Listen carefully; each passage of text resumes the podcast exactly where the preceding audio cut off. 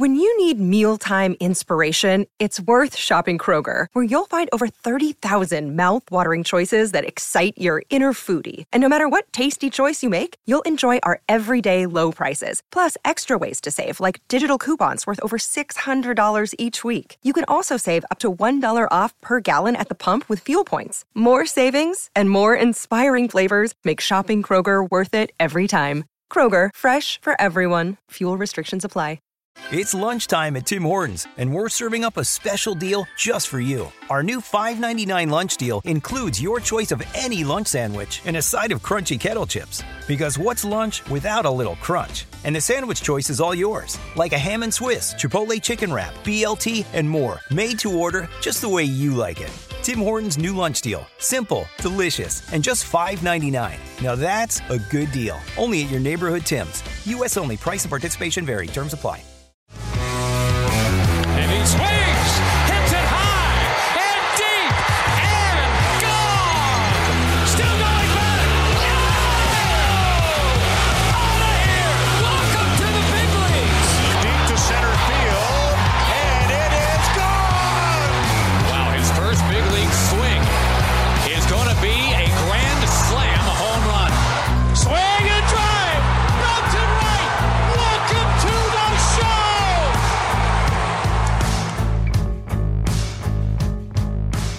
A little bit of a postseason-themed episode here on The Call-Up. We're going to be talking about rookie performers so far in the playoffs and what our expectations are for them moving forward into next year, because I think there's a little bit of the overzealous nature of, of fans when we see guys really perform in the postseason. So that says a lot about how they can kind of rise to the big moment, but it doesn't mean you should shift your expectations for twenty twenty-four. So we're going to talk a little bit about that and hit on some of these big names, because, Jack, this has been a postseason that I think has just been littered with young talent. And it's always like that to a degree, but I felt like this year, the young talent has really just taken over. Yeah, particularly the rookie class, right? Because typically it's young talent that's really showing up and showing out, but it's second and third year guys. You occasionally have a rookie that does it, a la Jeremy Peña last year, but a lot of the intrigue comes from the twenty-five, twenty-six year olds that are maybe getting their first or second taste of the postseason. Now it's truly all rookies, pretty much. Corbin Carroll is balling out. Evan Carter looks amazing. Josh Jung has a bomb.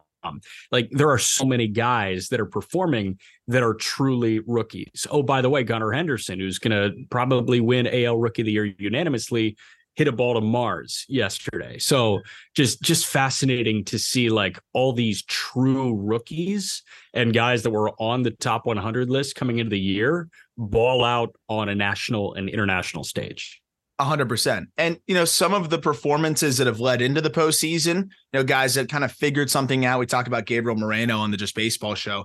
Like, that's a guy who I think you can shift your expectations for twenty twenty-four in a positive way, because of the way he closed out the regular season and then just the way he's performed on the postseason scale. But I also want to provide a little bit of context on the other side, because not to to knock down guys that are performing in the playoffs, I just want to highlight, you know, how I think it might look over one sixty-two and whether any of these players have really changed since we talked about them, as you mentioned, on the top one hundred list, which we will be updating, by the way, by the end of this week. So look out for that, as well as many of these guys have graduated. But Jack, you have the list of names, uh, a list of guys that are all playing some sort of role in the playoffs this year. And we're just going to kind of highlight, discuss, and move on to the next one. But it's a really fun group of guys of kind of different levels of prospect intrigue prior to their rookie season. And I think different levels of contribution through these playoffs, but all of which have played a part in their respective team success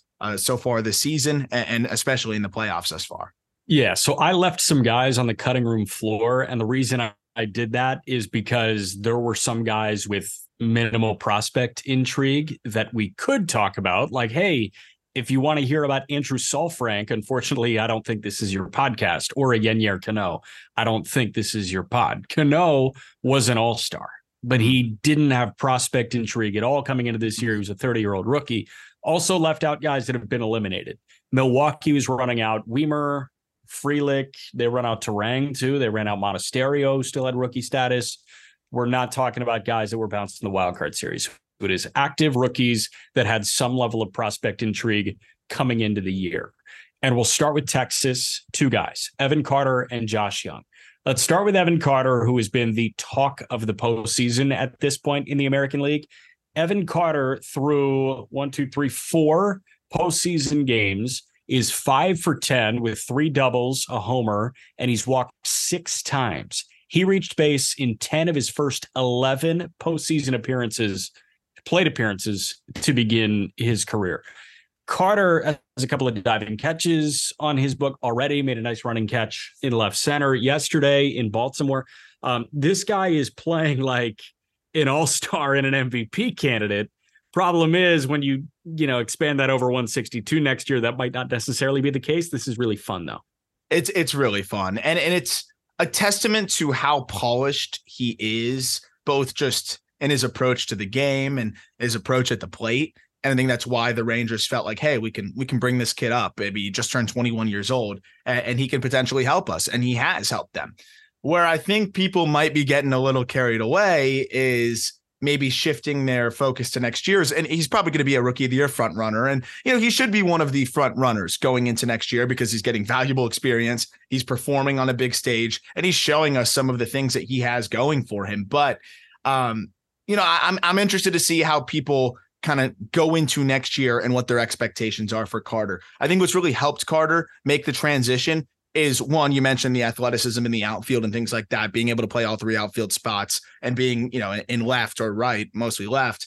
It, it, it's impressive how much ground he can cover out there. At the plate, guy doesn't expand the zone. Since he was called up, including the postseason, he's running a thirteen percent chase rate. So that was what allowed him to get up and make some sort of contribution. He really shrinks the zone, looks for something he can pull. If it's borderline or on the outer half, doesn't expand the zone, some ridiculously impressive takes. And again, once he finds that pitch that he can pull in the air, it doesn't even have to be middle in, it could be elevated away. He will pull it in the air and hit it with authority. So he's not straying from his approach. And in this small sample, that's going to work. Over one sixty-two, I have some questions as to whether that very pull happy approach will work. I think he's pulling around sixty percent of the time at the big league level. But that said, we have a guy already that knows himself really well, that is going to be a good player for a very long time, is already flashing some of the power and the athleticism, but I don't think it's going to be as automatic and seamless in twenty twenty-four, maybe as, as people are going to expect it to be because of how good he's been in the postseason. I think there might be some growing pains over one sixty-two next year, but I'm enjoying every second of what we've seen so far. For sure. And his three week, two or three week cameo in the big leagues before the postseason was also really good, but it's such a small sample. And the thing about baseball is you do it across one sixty-two. You have one hundred eighty-seven days where you're playing pretty much every single day. You get, what, four days off, five days off for the All-Star break. And that's your longest break that you have. Um, Carter, yeah, he's fascinating to me. Real quick follow up. Did you know that the plate discipline was going to come out like this at any point? Because obviously we had that conversation about a Julien and, and some other, like Corbin Carroll. We had this yeah. conversation about Carroll, right? This guy was always going to walk. With Carter, we knew that he could, but I don't remember you saying this guy is going to go through stretches where like he's walking like a madman. I, I didn't think this was happening. I, I don't think I saw it to this degree. I mean, definitely loved the approach. Definitely thought that he was always going to hedge any any whiff, even though the bat to ball has always been good with walks. He's consistently walked, and his run chase rates in the low twenties in the minor leagues. But yeah. I, I never saw Edouard Julien swing rates here. I mean, again, as, as a big leaguer, he's swinging around thirty-three, thirty-four percent of the time, expanding around thirteen percent. I never saw that one coming. Uh, that has been really, really impressive. Um, and and I think to be able to do that at the big league level says a lot about just his ability to recognize spin, to see pitches, to to feel the zone and know exactly where pitches are. I mean, I went back and watched some of the video over the last, you know, handful of of playoff plate appearances. Some of the takes are just insane. I mean, just it, it's amazing how he's able to just spin on a ball one or two balls off that it was a pitcher's pitch. So again, that always is going to elevate the floor. And I think Evan Carter through this performance has definitely elevated the floor, but I think what ends up happening sometimes with these kind of guys is then people in turn elevate the ceiling. Think about what we talked about with Jeremy Peña and, and who, who he could be. I always said, really good glove. He's going to run into some homers, and, you know, you're going to have to take the inconsistent approach, you know, and, and deal with it. And, you know, did I think he'd be a little bit better this year? Absolutely. But did I think he was going to be a perennial all-star? No. And I think when he won World Series M V P, that's kind of what we saw. What is Jeremy Peña, though, as a, as a person and player? He's somebody that's not fazed by the big moment. He's built for it. And that's something that does matter. And that's baked into this here. But if we're talking about one sixty-two performers, uh, I, I'm interested to see what it looks like for Carter, because I think it might take him a couple years to reach that ceiling. I think he's yeah. going to find it. I think there could be that like Yelich type of trajectory. I don't think he's quite as freaky as Yelich, but that kind of trajectory. I just don't think it all happens next year, um, which is the one thing I just wanted to highlight. He's been one of my favorite prospects in the game for a long time, but the pull happy approach leaves him exposed against lefties. I mean, he slugged two sixty-three against lefties if you combine the minor leagues and the big leagues this year. And that's that out and around pull happy approach that, you know, makes it hard left on left. There's little things like that that he's going to have to figure out next year. And I think he will. And I think he's going to make a bunch of all-star games. Like, I think he makes a handful of all-star appearances, but I think it's going to be a little bit more of a slower uh, development to become the all-star. I think he's proven that he can be the, you know, above average regular right away. And I think he'll be that, but there will be some growing pains next year, in my opinion. Do you think Josh Jung starts at third base for the American League All-Star team again?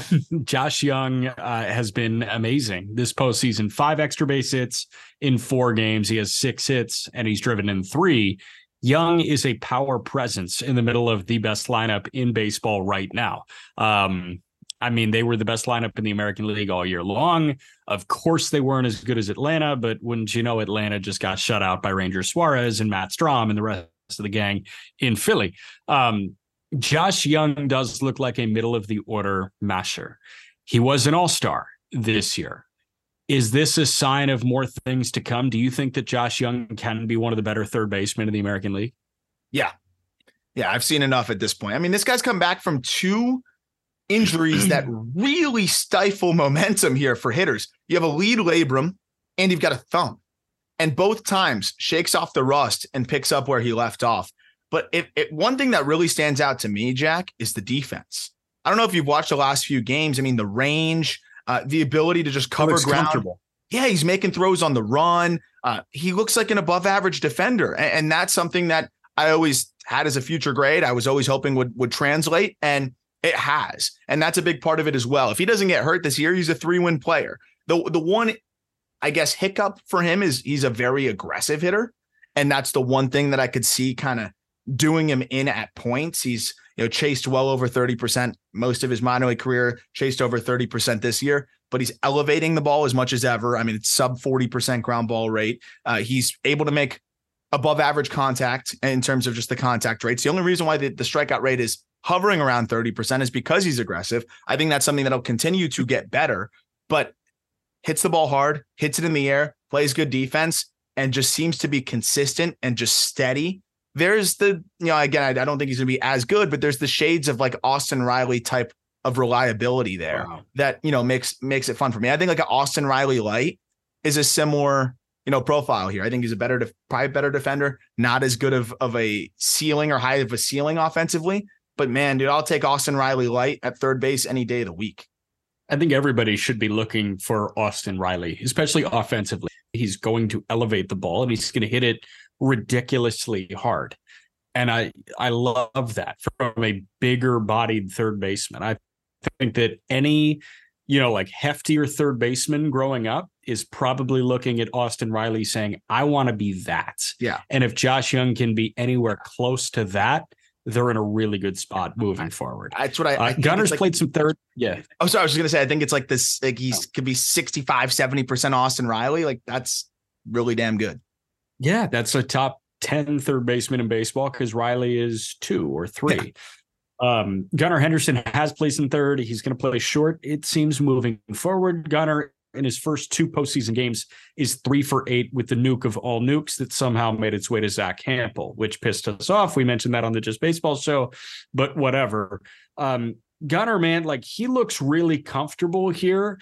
And he, I don't know, lineup construction for Baltimore is a little weird right now, but it's kind of been weird all year long. You've got Gunnar hitting right in front of Aaron Hicks, but he's the cleanup man. It's just kind of bizarre where they have him. I don't know if this is the picture perfect situation for Gunnar Henderson, but the fact that he will run away with American League Rookie of the Year and looks this comfortable in the postseason, I think is a testament to who this guy is. And this is just the very start of, of who he can become. I mean, seeing the left on left nuke too, because this is, that was been a little bit of an Achilles heel for him, has been the, the left on left situation. I, I, that was that home run really like hit home of like, this guy's going to be a superstar, but it, you, you have a whole season to work with here. So it, it's, it's one of those situations where it's a little bit different. We got a lot of body of work here and, you know, snippet of last year to feel very good about Gunnar Henderson being a superstar for the foreseeable future. I, I agree. I want to see him playing shortstop every day. And, and I think he will ultimately be doing that next year. And he's probably going to accumulate ridiculous WAR numbers because of that.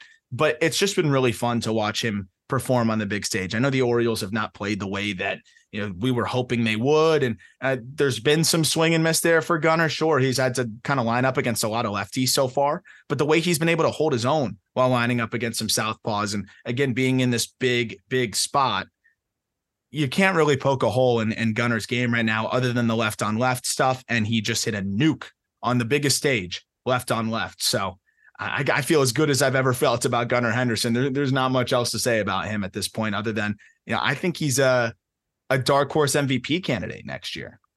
Damn. As early as next year? I think he could be. If he's playing shortstop, I think so. I think it's very possible. And that lineup, with what he's shown this year, wouldn't surprise me at all.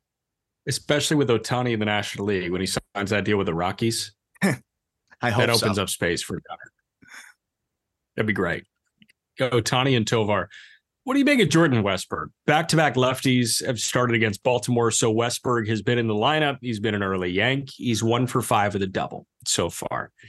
If Gunnar is playing shortstop every day, is Westburg the second baseman moving forward for Baltimore? Is he in the thoughts of Mike Elias and Brandon Hyde moving forward?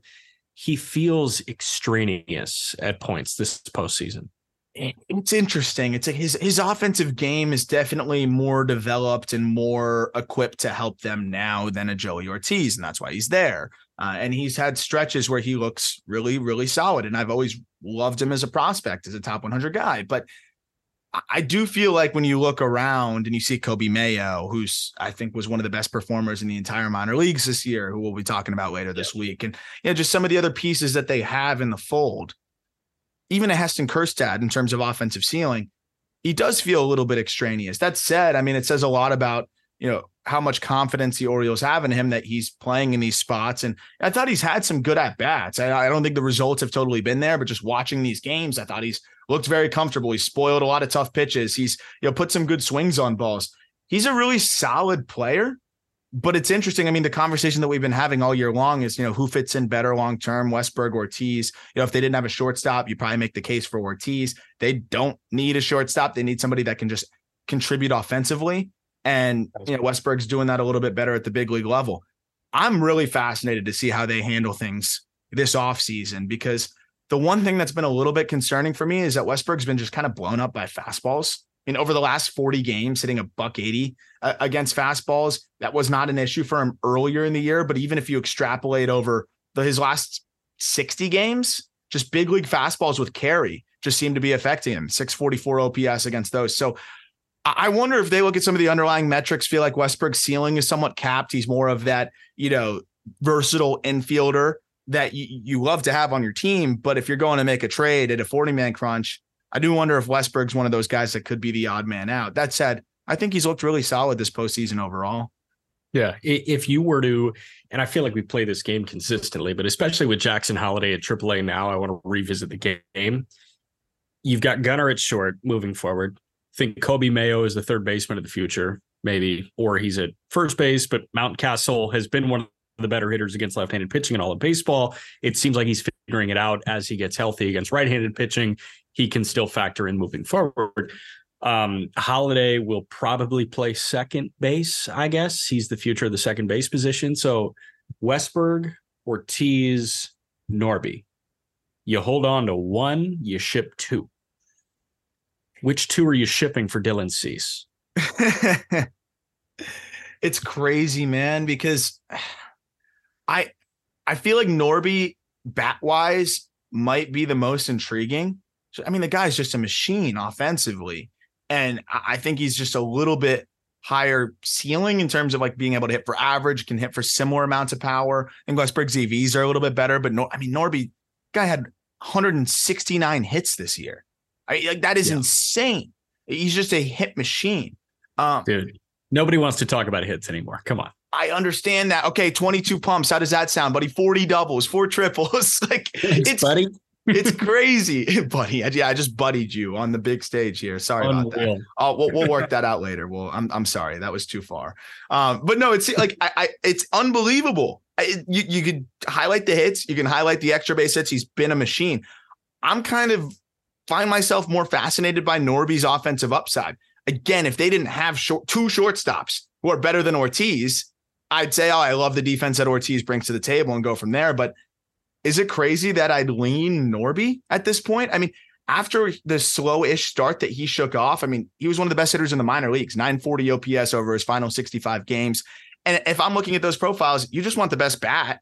I think Norby may wind up being the best bat. So I'm packaging probably Ortiz and Westburg or, or you know, one of those guys. And then you have another one waiting in the wings, but it's fascinating. I, the one thing I do think we could see with Norby is he plays more left field. And he seems to be more comfortable out there than than Westburg and Ortiz. You know, his value comes from shortstop. So I'm going to keep Norby probably because I think he can play left field for them next year. And that's what he did down the stretch. That's what he did when they won the championship, where he went three for three, by the way, with a homer and two walks while playing left field and batting second. I think Norby fits in.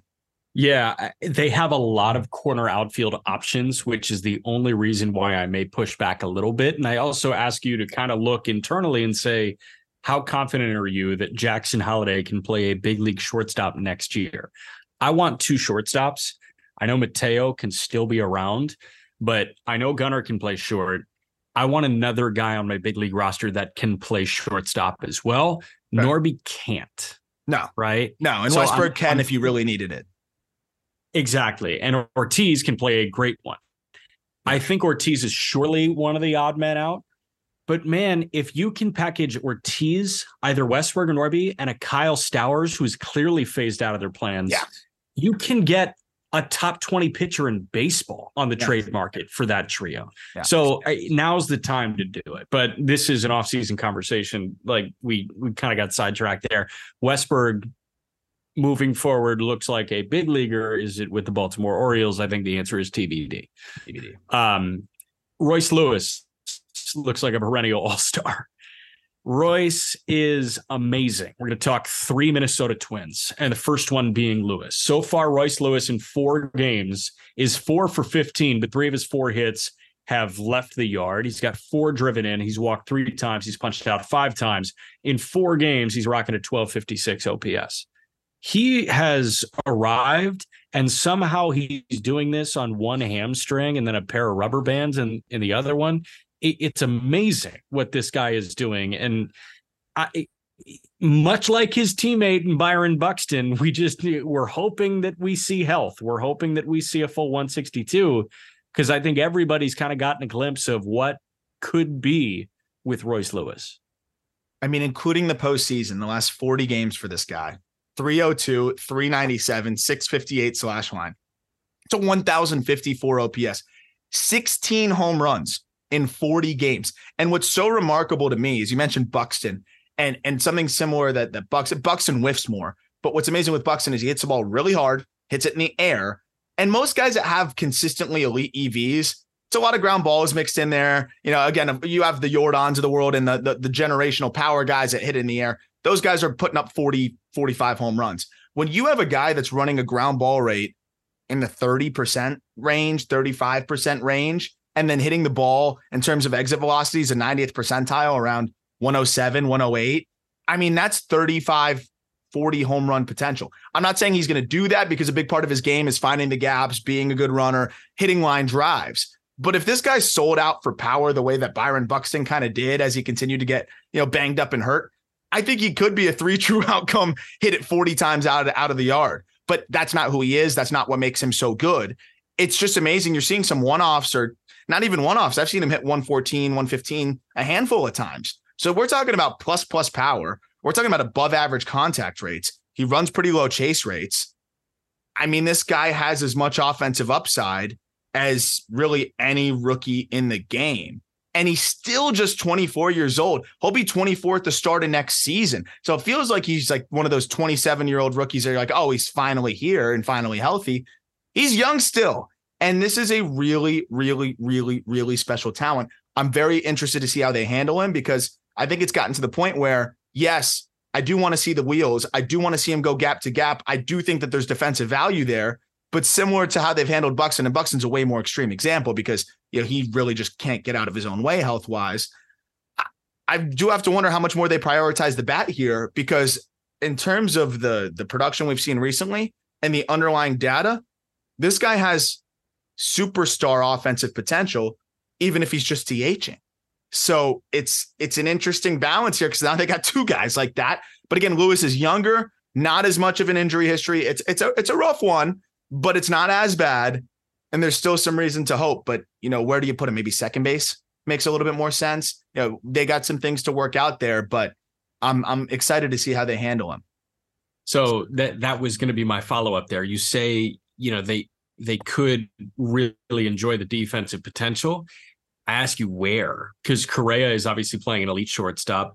Julien, you can move over to first base, but then yes. that displaces Kiriloff. Do you shove Kiriloff in a corner again? Like, it feels like Lewis is kind of adding to this D H logjam, and the last place you want a logjam is designated hitter, and and that's what Minnesota's got going on right now.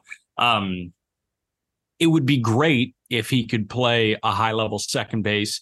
Do you think third base could be in the cards? That's his home. Because it think. feels like the the Miranda, it feels like the Miranda ship has sailed a little bit. Yeah, between the year that he had and the injury, I, he's a change of scenery candidate for me, Miranda. Um, I think he can still be great. I mean, the year that he had was one of the best minor league seasons we've seen, and right. I don't think that was a fluke. I think he's been hurt, and I think, you know, his confidence was beat up. Royce Lewis at the hot corner probably makes more sense. As um, as you were about to say that, I was thinking about it, I'm like, wait. You know, he, the way he can move his arm, like that total, I, I'm with you. I think he could play, honestly, a plus third base, and a really, really good one there. He's made some plays. He showed us flashes of that this year. You got him at third and you got Correa at short.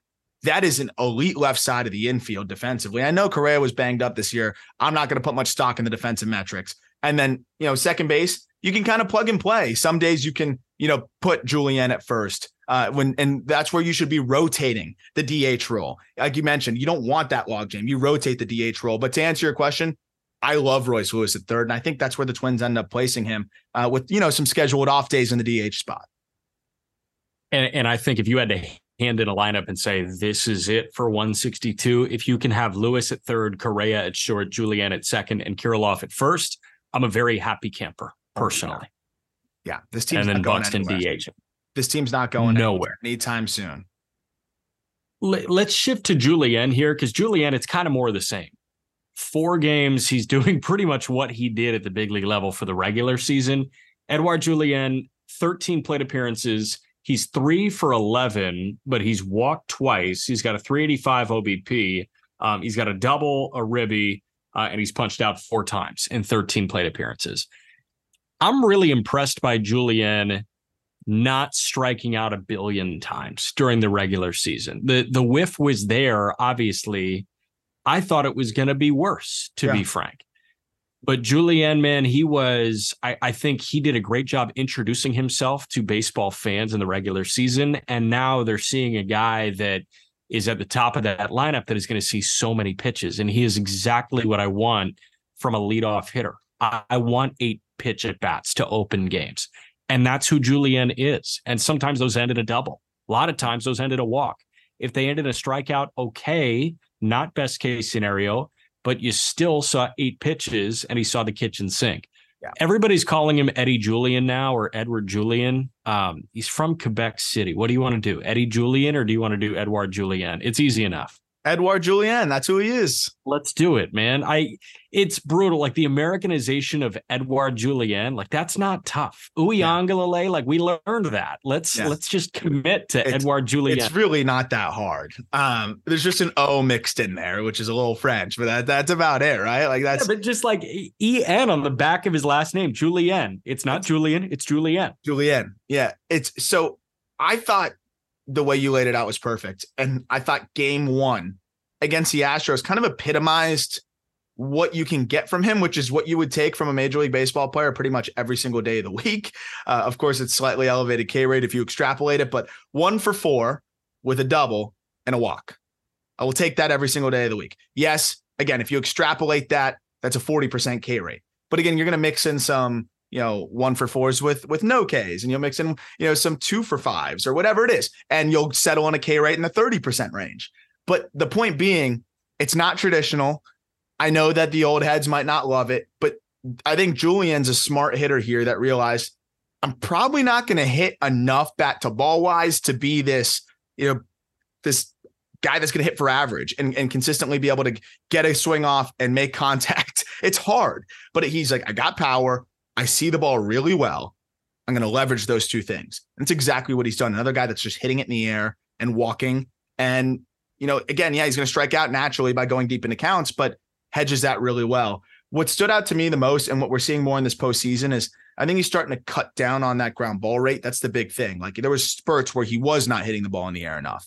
And now that he's starting to cut down on that, it's been really fun to see. But my thing in the postseason lens of this is, you could see a guy that has that approach. Same thing with Evan Carter.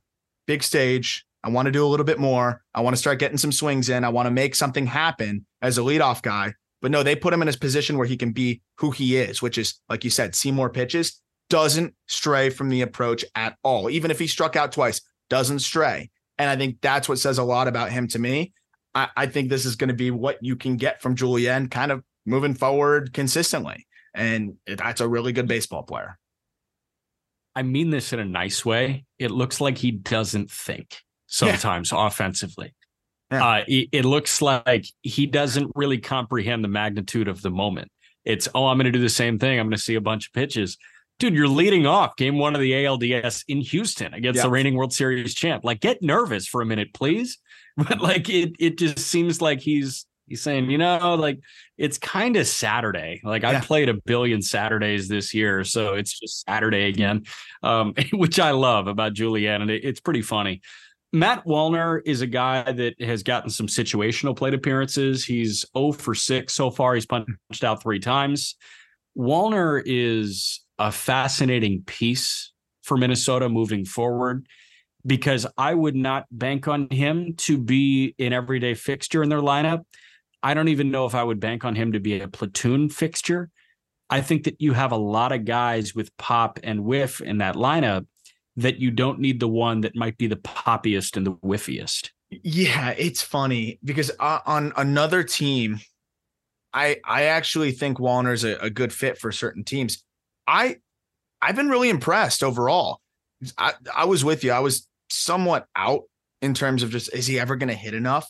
And this guy's cut the chase down. I'm sure just hanging out with Edouard Julien has helped. He's probably like, well, yeah. why hit the ball harder than that guy? Stop and swinging, bro. I'm, yeah, just don't swing as much, man. And he's cut it down. To your point, though, on this team, he does feel like the odd man out.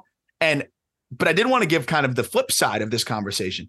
oh for six, three Ks has been bad in the postseason. But I actually think he's found his way into being a platoon guy at the highest level. I, I, I do, because he's miserable against lefties. Just, just don't hit him against lefties. But I, against righties, since he got called up at the big league level, I mean, he has been really, really solid. And, and if you even extrapolate over like the last thirty games, two seventy-three, four twenty-three, four ninety-four slash line, that's including, um, you know, that the, the big league games, or excuse me, the playoff game so far, his exit velocities are stupid. Like they are ridiculous. They are up there with some of the best in, in, in the sport. Uh, and that's what stands out to me. So it's like, if you could just make below average contact and hit it in the air, you're in business. Last seventy-five games for him, one eleven mile per hour, ninetieth percentile exit velocity, only a twenty-nine percent ground ball rate. Those two things alone, I'm like, okay, you're going to get your homers. And the other thing, cuts the chase rate down to twenty-five percent. Zone contact is seventy percent. That'll play. That's fine. Um, so I think this guy's kind of found himself. Yeah. And and and that that's that's what stands out to me is I think this guy's kind of just figured out what's going to work for him. Is that valuable on the Minnesota Twins? Maybe not. Maybe he's the odd man out. Maybe he gets moved. But I think he's found himself as some sort of platoon type uh, that you're just going to have to palate the good with the bad uh, and and and deal with it. But I think he can hit righties. I think he can command a good reliever too. And Minnesota's got good relievers. They have who I think is the best reliever in baseball. And Duran, Griffin Jacks looks great. Theobar looks great at times, but they could always add a good reliever. And I think Walner is the return for a good reliever this offseason. So um, I think that would be a great thing. And hey, if he's a platoon bat sitting on your bench, that's not a bad thing at all. No. Um, National League now, I've got four guys, no, three guys in the National League that I want to talk about, and then we'll get to the pitchers. Johan Rojas with the Phillies is one for ten with five Ks. He's not hitting, but we know he's going to be in the eighth spot, and we know that he's going to make some tremendous plays defensively. Has the ship sailed on, I don't know, every day? Like, I don't, I don't even think we were expecting him to be a, a top of the order guy. Um, I, I close your eyes and tell me who you think Johan Rojas is moving forward.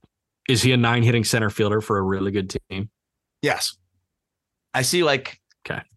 a, a different profile, but in a different way, like a Jose Siri type, right? Jose Siri, it's high amount of Ks, home runs. With Rojas, I was going to say like Miles Straw. Yeah, Miles Straw would probably be a better a better comp, but I think he's better than Straw. Like that that's the thing. So I, I think he's like an elevated Miles Straw, which cool. In this postseason, you're kind of seeing there's just ways that he's able to still impact the game. You mentioned the defense. Yeah, I'd love to see him not go oh for seven with four punch outs over the last two games, but he's going to go get them. He's a threat on the bases. I think something you know along the lines of a fourth outfielder or the nine hitting center fielder that plays elite D, like that's what he is. And honestly, I think that that's exactly what the Phillies needed on this team right now, because you have Marsh, but I think they needed a little bit more defense and speed, and and, and he gives them that.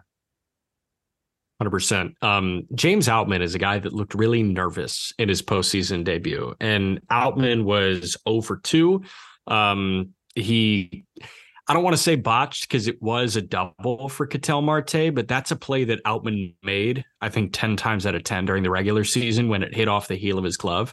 And he got, you know, a late jump to it. And then he, he leaped at the last moment. He looked so uncomfortable. Yeah. Um, I, I hope he's not fazed by the big moment, but I, we had a whole year to work with. I love who Outman is moving forward. You have to ride the roller coaster.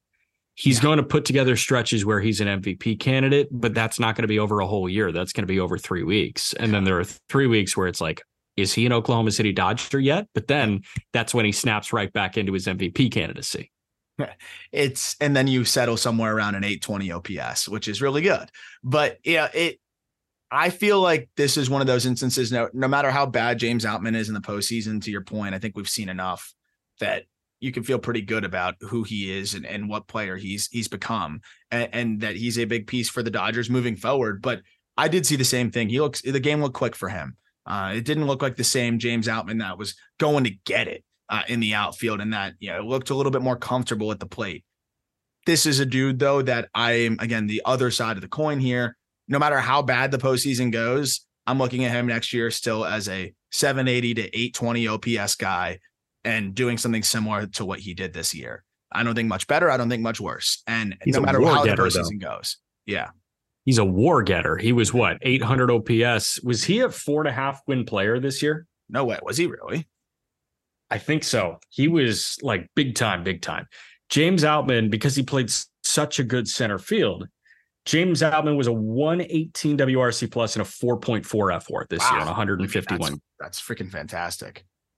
He's a four and a half win player, man, but he's going to look like a negative four and a half win player. I'm telling you, at points for like two week stretches, but then he looks like an eleven win player at points too. Yeah. And, and you know, you got to you got to also take into account the the situations where we're talking about a Gunnar Henderson, who's you know, been a top prospect in baseball, who's you know, was drafted early. You know, we're talking about a Corbin Carroll, early first round pick. Some of these guys have kind of been in the spotlight for a while. Uh, Outman's a twenty-six year old rookie who was getting his first taste of the postseason. sometimes it just feels a little bit different for those guys. And I think he'll be fine long term, but you know, it's just one game so far too. He could end up going nuts the rest of the way, but I'm just saying if he does sure. struggle, it's a, it's a different case here for James Outman, who, you know, already has exceeded any reasonable expectation. I don't even know if his family would have believed that the year would that his year would have went this the way it has going into the season. And, you know, that's a testament no. to his talent and figuring things out this year. Hey, what do you think of this Corbin Carroll cat in Arizona? He's all right. And yeah, he's pretty good. He's fine. Um, three games so far in the postseason. He's six for twelve with a double, two homers, four driven in, walked twice, punched out once in fourteen plate appearances, sporting a sixteen fifty-four O P S. When's his first M V P next year? Do we give it to him early? Depends which which league Ohtani goes. Oh, actually, Ohtani won't get it next year because he can't pitch. So he's got to really, really hit. But he's going to hit seventy homers with the Rockies next year. So, like, you have to factor that in.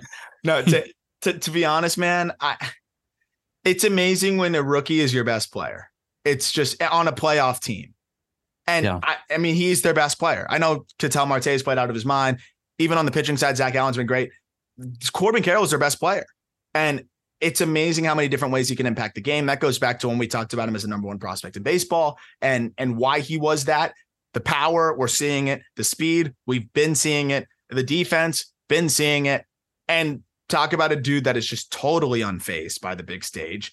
Where is this team without Corbin Carroll? I have no idea. Six hits in three games, a couple nukes, as you mentioned, and they were like not cheapies either. They were absolute moon tanks. Um, He he's going to win an M V P soon. I'll tell you that. And it's been so fun to watch this guy play. He is, he is a special, special, special player. Yeah. All right. Five pitchers, two American League, same team, three National League. Grayson Rodriguez and D L. Hall. One looked really, I used the word timid on the Just Baseball show, and I'll stand by that word choice. I thought Grayson looked like his shoulders were tense the entire time. And it's impossible to throw one hundred miles an hour when your shoulders are tense. So they were not literally tense, but we we talked about it. That lollipop throw over to first base when Mitch Garver beat it out for an infield single, that I think that told everybody all you needed to know about how Grayson Rodriguez felt. Yeah. G-Rod looked amazing after he came back from Norfolk. He really did not look good in his postseason debut. Do you take anything from this, or are you going into next year saying this guy is the opening day starter for Baltimore? Let's move. I mean, Bradish might end up still being that guy because Bradish has been awesome. But I, the, oh, true.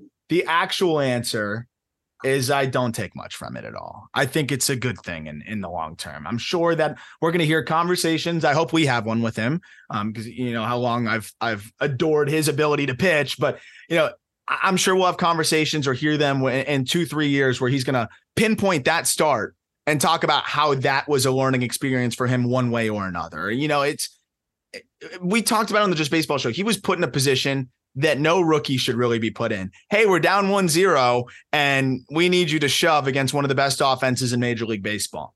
What I did take from this outing though, was he definitely is reliant on the fastball, and it worked for him in the regular season.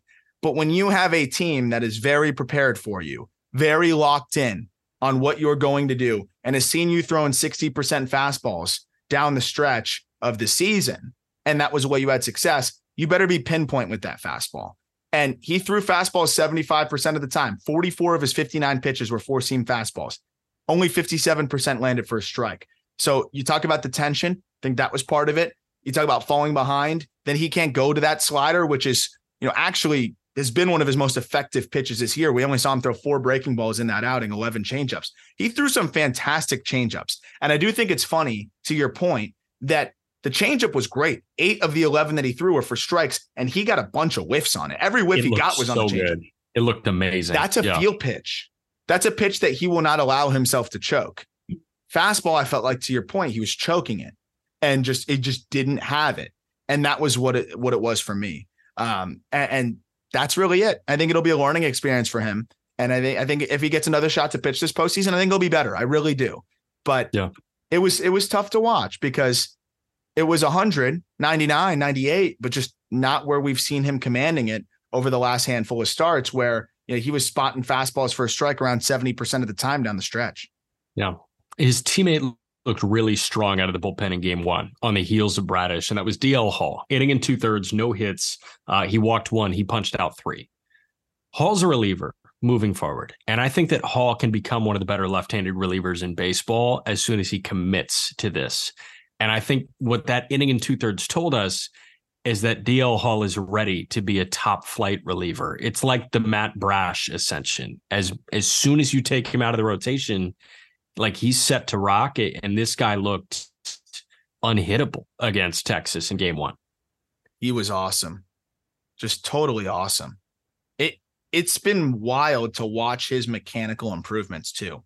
He was a very upright yeah. guy, and, and I want to preface with, since being called up to the big leagues, seven percent walk rate. That is not something we're used to seeing from, from D L. Hall at all. Okay, so real quick, though, you hear that and you say, oh, he might be ready to start games. No, he's comfortable as a reliever now. Yeah. This is not like a he might be ready to start games thing. No. That ship has sailed. Yeah. I think both from an injury standpoint and from a, you know, just, just a delivery standpoint. Like, he's his this, and to your point, this delivery is higher effort. You know, people were talking about, yeah. uh, and not higher effort in terms of like pressure on his arm. I mean, like really engaging the lower half. He used to be a very vertical guy. Now, yeah. if you watch him, he sinks and he really drives off of that back leg. And I mean, that's what we saw Chapman do this year to try to get that velocity back. It's not as dramatic as that, but D L. Hall was always a very upright pitcher. And I thought that was kind of part of the issue. Now you see him sinking low and really pushing off of that back leg and driving. That's a high, like that takes energy. That really takes a strong lower half. He's always been a very strong and athletic pitcher, but I think that's what's allowed him to kind of stay close to his body. He's more compact. Everything is not, you know, kind of out and away from him, and he's p- filling up the strike zone. And to your point, that that postseason start was, do- or sorry, that postseason appearance was dominant. Inning two thirds, one walk, three Ks, no hits, and th- that was after he closed out the season punching out the side. I mean, this guy has not given up a run in his last one, two, three, four, five, six, seven was an unearned, eight. Last eight outings at the big league level, zero earned runs. This guy's going to be a big part of their postseason if they make any kind of turnaround, and he's going to be a big part of their bullpen next year. I think so. Yeah, especially with Bautista out, Cano, I think, immediately slots into that closer role. They need a setup guy. They need an eighth inning guy, and I think D L. Hall can be one of the better eighth inning guys in baseball next year. Um, two National League starters before we wrap with an N L reliever. Two guys in the same series. Brandon Pfaadt has not thrown against the Dodgers just yet. He will likely throw game three. Uh, it was a tightrope act against Milwaukee in the wild card series. Emmett Sheehan was the first out of the pen when Clayton Kershaw got blasted in game one on Saturday by the Diamondbacks. Let's start with Pfaadt. It was such a hard regular season to watch. And I think a lot of people went in with minimal confidence in Brandon Pfaadt in this wild card game. And he managed to maneuver around seven hits and what, two and a third for Pfaadt? Two and yeah. two thirds, seven hits, three earned. Like, it was not a good start. Arizona's offense just picked him up and they got a win in game one of that wild card series.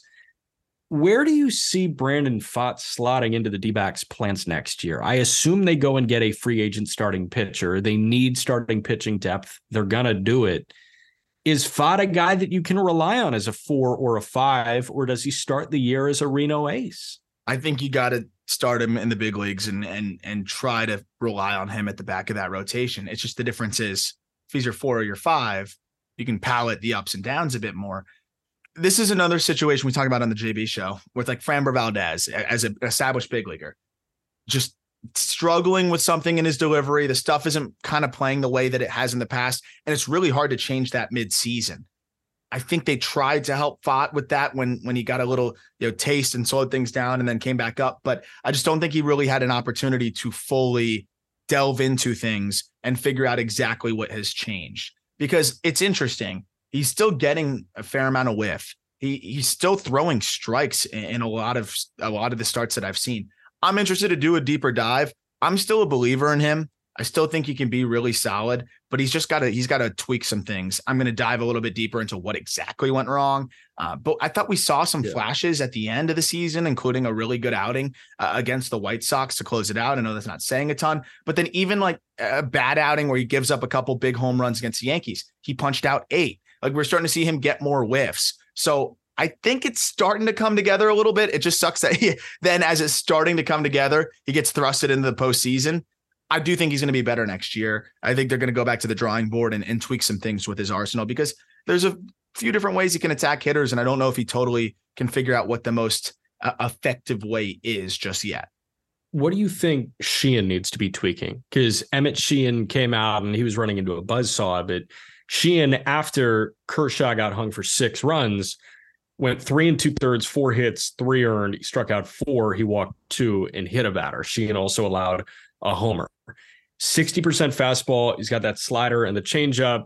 Uh, slider, I guess, sometimes turns into a sweeper per Savant. But I, for me, watching that guy and seeing the fastball reliance is I a little worrisome. Second time you see a guy. And like, I don't know. I we've seen the blow up starts from Joe Ryan. It's just Joe Ryan looked unhittable at points, and Sheehan has not looked unhittable since his big league debut.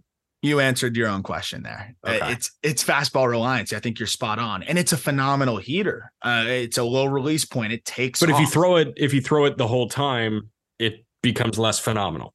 Yes, these are big league hitters. It's and unless you're Bryce Miller or Brian Wu, and you can go in, out, up, down, you know, and spot. When those guys are on, they rely on it, but they spot. Sheehan's a little bit of a sprayer, and that's okay when you have that that kind of life. But if you're a sprayer, you need the changeup, you need the cutter, you need the sweeper, you need those all to locate.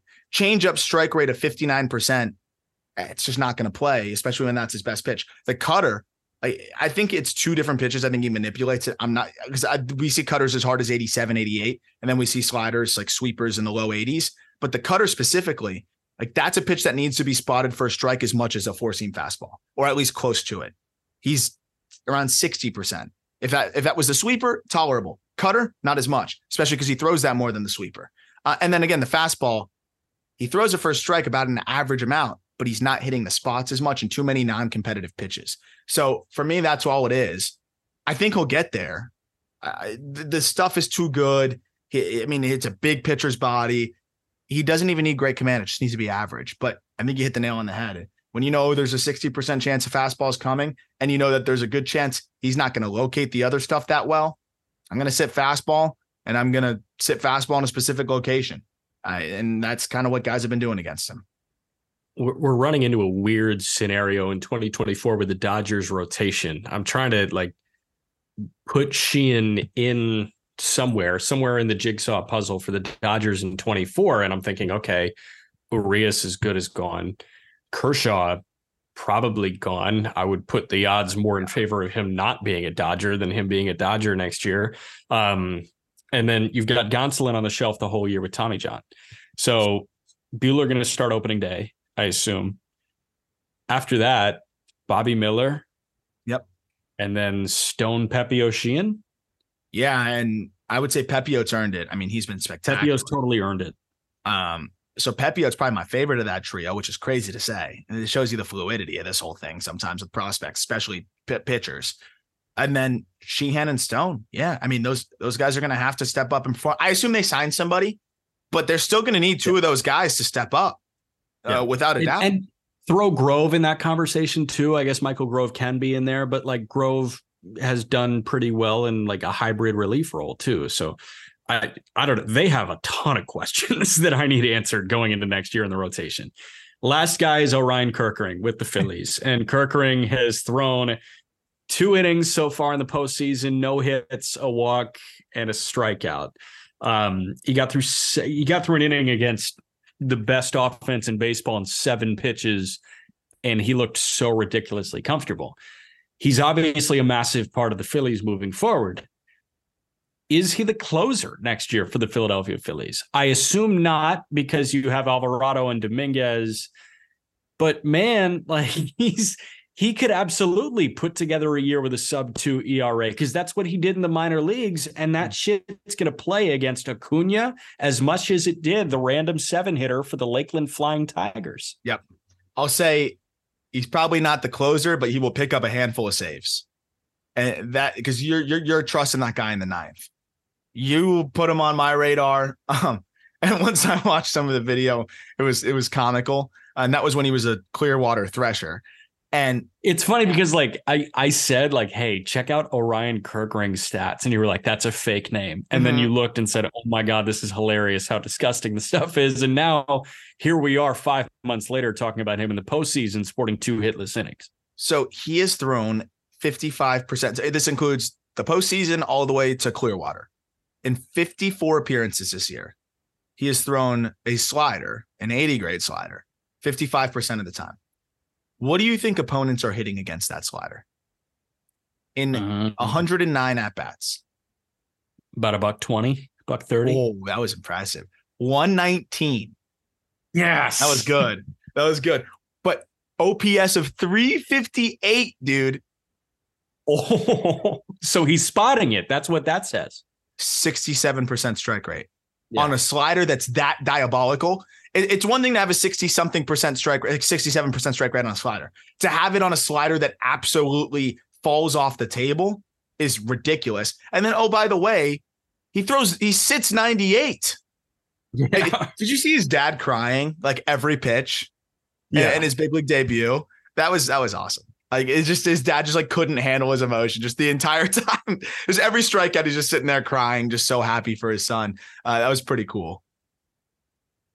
It was beautiful. And it, like, the thing that fascinated me most about his appearance against the Braves, because he was crying the entire time during his major league debut, but against the Braves, they kept on showing his dad and he was just like all business. He was standing, he was sitting there, like, I think arms crossed, just looking, and he was watching his son dominate. It was what, seven pitches. And I think one was that ninety-eight mile an hour fastball. I think in the wild card game, it was like an eleven pitch inning and ten were the slider. I mean, he's not going to ninety-nine because the other pitch is better. It's very Andrés Munoz. Yeah. Munoz has one oh two, one oh three, but that slider is the best pitch that Munoz has. That's yeah. why he goes to it. Prime Chapman had one oh four, one oh five. And yes, it, it ran like crazy. Yeah, the fastball is his best pitch because it's one oh four miles an hour. But statistically speaking, he had some other pitches that were better. Like, his slider at points was better than his fastball. And that's what we're looking at with Kerkering. And that's a rare, rare human being that we've got in this game, where one hundred is not your best pitch. No. And that's some special shit, man. That's scary. Uh, there's been one player across any level this year that has hit a home run off of Orion Kerkering's slider. And it's Stanley Consuegra from the Mets. I'm in. Who, I'm in. Uh, Yeah, which is amazing. That's all I need to know. That's the final boss. You're you're you're going to be a good big leaguer, Stanley. Was he a Brooklyn Cyclone or was he a uh, Saint Lucie Met? I would imagine that that was with Brooklyn. Yeah, that was definitely with Brooklyn. That, it was on June thirtieth. Yeah. Oh, did he hit the uh, did he hit the what, Ferris wheel out in center? Have you been to Coney Island? That I have. It's, awesome. It's one of my favorite minor league parks I've been to. It's a blast. I'm actually. Oh my gosh. He actually did not miss the the uh, the roller coaster by much. It was one ten. Oh. Um, I'm watching it right now.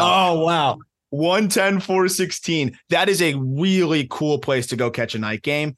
Graveyard, by the way, though, because the ball does not fly, wind blowing in off the water. But if you're ever in the New York area, take the little forty minute train, go check out Coney Island, uh, go check out a Brooklyn Cyclones game. They do a great job over there. Uh, it's it's definitely a lot of fun. Or you could watch N Y U play baseball. It's a little, little Division three ball. Um, that's all I yeah. got, though. You got anything else? No, that was the uh, that was the recruiting pitch on the D three recruiting trail. It was, hey, you get to play at the home of the Brooklyn uh, yeah. Cyclones, oh, no, or I guess the Brooklyn Mets. Yeah, dude, I'll never forget that. I think I've told you the story. Like, I get, I'm talking, I'm on the phone too on my way home from my senior year of high school, like from practice, and it's like, oh, let me call you back. I'm we got to hop on the subway to practice, and I was like, yeah. I'm like, oh, that doesn't sound I'm good out. to me. yeah. yeah, see, my thing was, my thing was, I'm in, and they were just like, uh, yeah, it's gonna be way too much money. And I was yeah. like, ooh, okay. Yeah, there's no, there's no scholarship for Division three baseball, unfortunately. Um, But that's it. We'll be doing first team M I L B on Wednesday, including some of the honorable mentions. Uh, I might squeeze in a, a solo episode, or if Jack will join me on Tuesday, to just kind of talk a little bit more about the A F L. Last episode was fun, just kind of h- highlighted a handful of starts that stood out to me at the A F L. Reminder that we'll be out there in a couple of weeks. Reminder that if you can take a second to leave a rating, help us grow the show, that would be awesome. And we will probably have a top one hundred update by the end of this week. Most of those episodes will probably be next week, but just stay tuned. Check out the Just Baseball Twitter, my personal Twitter, uh, to, to be up to date on when we are updating that top one hundred list. Some fun names that are going to be joining the list, some names graduating. Uh, excited for the final you know, edition here of the twenty twenty-three side of things. And then we will start shifting our focus to the twenty twenty-four class and moving on from there. As always, thank you for listening. Look forward to talking prospects with you later this week.